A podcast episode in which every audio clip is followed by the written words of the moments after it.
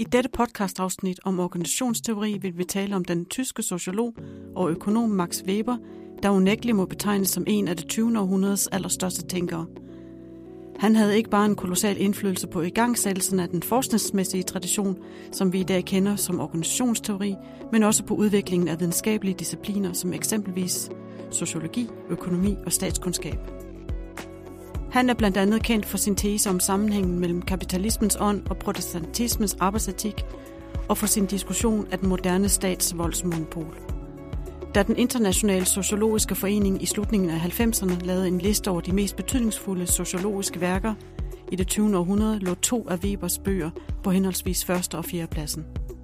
Inden for organisationsteorien er Weber i særdeleshed kendt for to begreber, nemlig herredømme og byråkrati. Som vi skal høre om lidt, er de to begreber tæt knyttet. Byråkratiet er nemlig en organiseret form for herredømme eller autoritet. Men byråkratiet repræsenterer for Weber ikke en hvilken som helst form for herredømme. Der er nemlig ikke tale om en tilfældig eller utilregnelig form for autoritet, men en såkaldt rationel legal og dermed etisk form for autoritet. Den pointe er væsentlig at holde sig for øje i nutidens diskussioner om afbyråkratisering i både den offentlige og private sektor. Jeg vil nu bede lektor ved Institut for Organisation, Thomas Lopdrup Hjort, om kort at præsentere Webers tanker om herredømme og byråkrati. Her vil han komme ind på begrebernes ophav samt deres anvendelse og relevans i dag.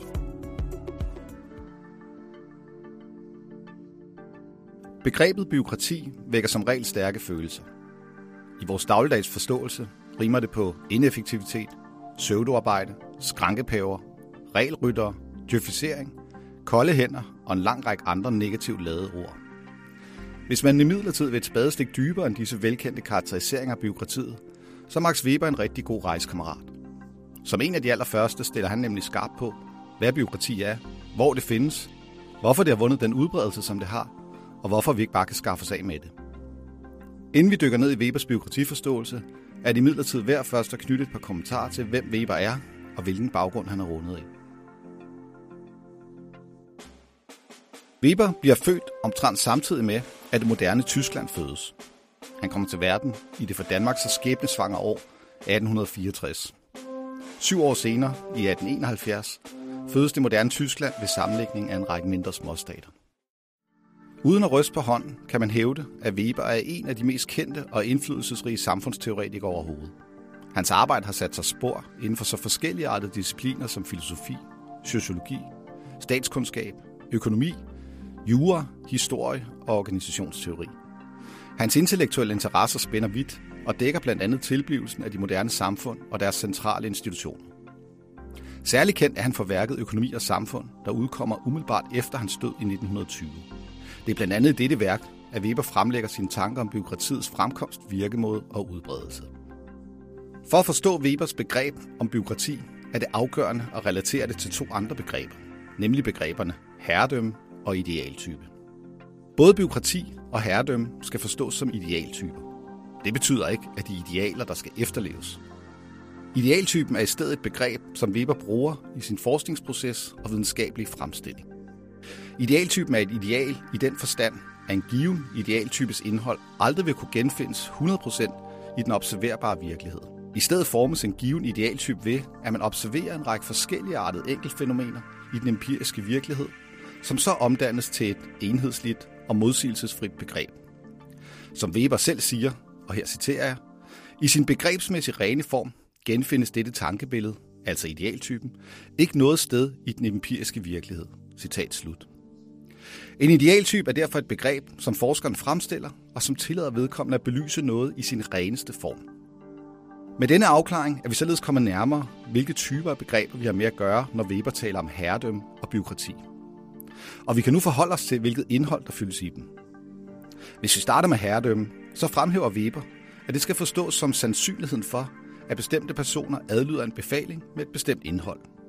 Modsat rå magt, der kan tvinges igennem, så indebærer herredømme en grad af accept for dem, hvor over det udøves.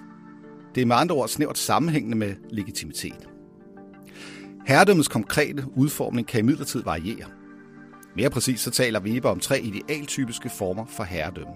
Det karismatiske, det traditionelle og det rationelt legale herredømme. Det karismatiske herredømme grunder sig på en leders eller herskers ekstraordinære egenskaber, således som de det opfattes af hans eller hendes hengivne følgere. Eksempler kunne være en sektleder, en medicinmand eller Hitler som en førerskikkelse. Det traditionelle herredømme grunder sig til forskel herfra på traditionen. Her adlydes herskeren og dennes befalinger, fordi de opfattes som inkarnerende en orden, der altid har været til stede. Det kunne for eksempel være en konge i middelalderen. Og endelig har vi det rationelle legale herredømme, hvor det ikke er en specifik person, der adlydes, men i stedet specifikke regler, herunder de embeder, der knytter sig hertil, hvad enten det er i offentlig eller privat regi. Det er i sammenhæng hermed, at byråkratiet er relevant. For byråkratiet er netop en regelbunden struktur, hvor en række embeder er sammenknyttet med henblik på at realisere bestemte typer af mål. Lad os derfor se nærmere på det idealtypiske byråkratis funktionsmåde, der knytter sig til det rationelle legale herredømme. Weber fremhæver seks kendetegn ved byråkratiet. Og bemærk her, at disse seks kendetegn tilsammen giver os det idealtypiske byråkrati. Det er altså ikke en beskrivelse af et faktisk empirisk observerbart byråkrati. For det første er det sådan, at der i byråkratiet er faste kompetenceområder, der er fastlagt gennem regler og love. For at byråkratiet kan opnå sit formål, så er der til realiseringen heraf knyttet en række regelmæssige aktiviteter, der er fast fordelt som embedspligter. Det gælder både i private virksomheder og i offentlige organisationer. En departementschef eller en kommunaldirektør har andre typer af pligter at leve op til end en CEO eller CFO i en privat virksomhed. Men de har alle specifikke regler og retningslinjer, der gælder for deres særlige embeder og officielle roller. For det andet hævder Weber, at der i det idealtypiske byråkrati er et embedshierarki og tjenesteveje. Men det mener han, at der er et fastlagt system af over- og underordning af myndighederne, hvor højere myndigheder fører tilsyn med de lavere. Et system, der samtidig giver dem, der herskes over, fastlagte muligheder for at appellere en underordnet myndighedsafgørelse til en overordnet instans. For det tredje peger Weber på, at embedsførelsen beror på dokumenter og på en stab af embedsmænd. Sammen med materiel, såsom for eksempel stole, borer, reoler med mere, udgør de til sammen et kontor. Kontoret er principielt adskilt fra privatboligen, ligesom der sondres mellem embedspenge og midler og embedsmandens private ejendom.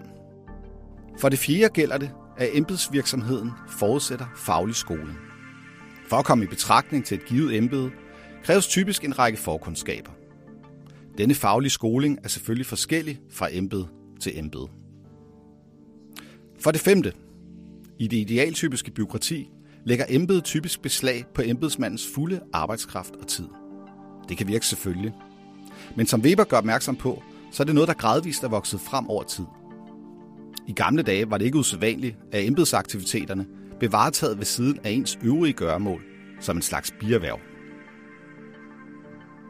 Og endelig, for det sjette, fremhæver Weber, at embedet, hvad enten det er i privat eller offentlig regi, udøves i overensstemmelse med mere eller mindre faste og mere eller mindre udtømmende regler, der kan læres.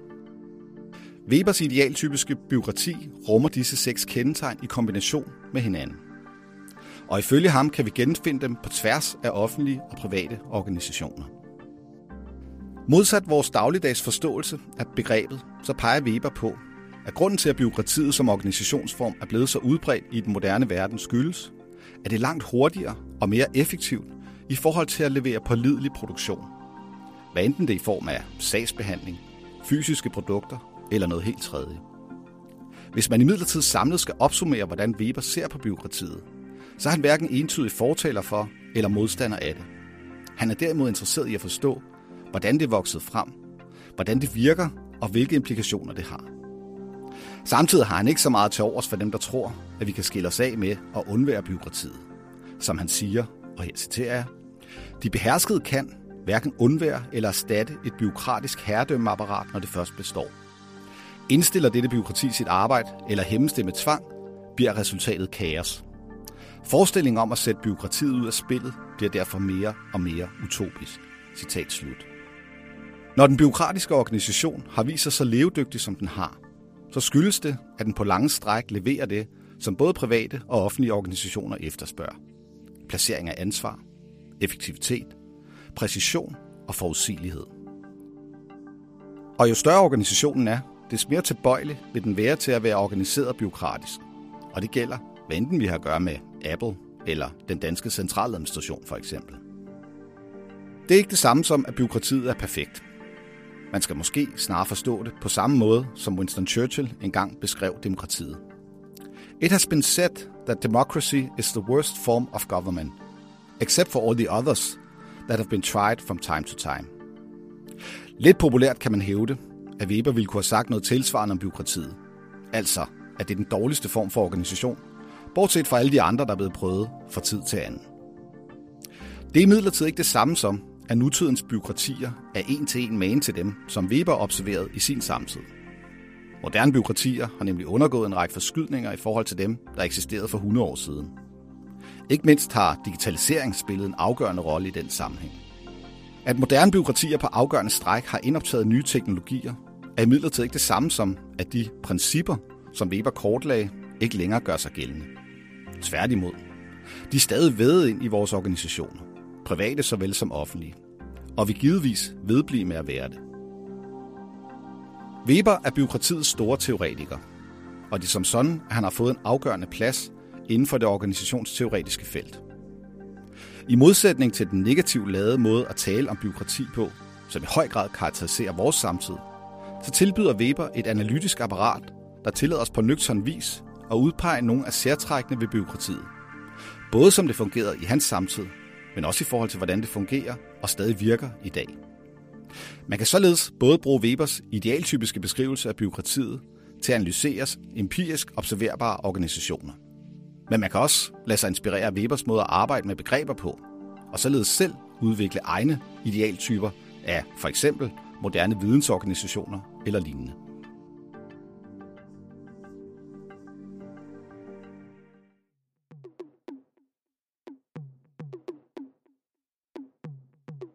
I 70'erne og 80'erne opstod der en ophedet debat blandt organisationsteoretikere, som handlede om, hvorvidt byråkratiets udbredelse i det moderne samfund skyldes dets effektivitet og rationalitet, eller om det derimod skyldes, at byråkratiet i dag ses som den eneste legitime organisationsform. Sidstnævnte forklaring var særligt populær blandt fortalere for det, der kom til at hedde ny institutionel teori – her hævdede forskere som for eksempel Paul DiMaggio og Walter Powell, at organisationer har en tendens til at antage byråkratiske former, fordi samfundet forventer det af dem, og altså ikke fordi det er hverken effektivt eller rationelt. Det har vi også lavet en podcast-episode om. Men som Thomas påpeger i denne episode, så indikerer byråkratiets fortsat udbredelse i en æra af afbyråkratisering, at Webers egen forklaring nok er tættere på sandheden. Byråkratiet har simpelthen vist sig at være den mindst dårlige model for rigtig mange organisationer, fordi den på forudsigelig vis fordeler ansvar, understøtter effektivitet og fordrer præcision. Og det er selv sagt noget, som mange organisationer i dag efterspørger. Mit navn er Marianne Kelman, og jeg har været vært på dette podcast-afsnit om organisationsteori.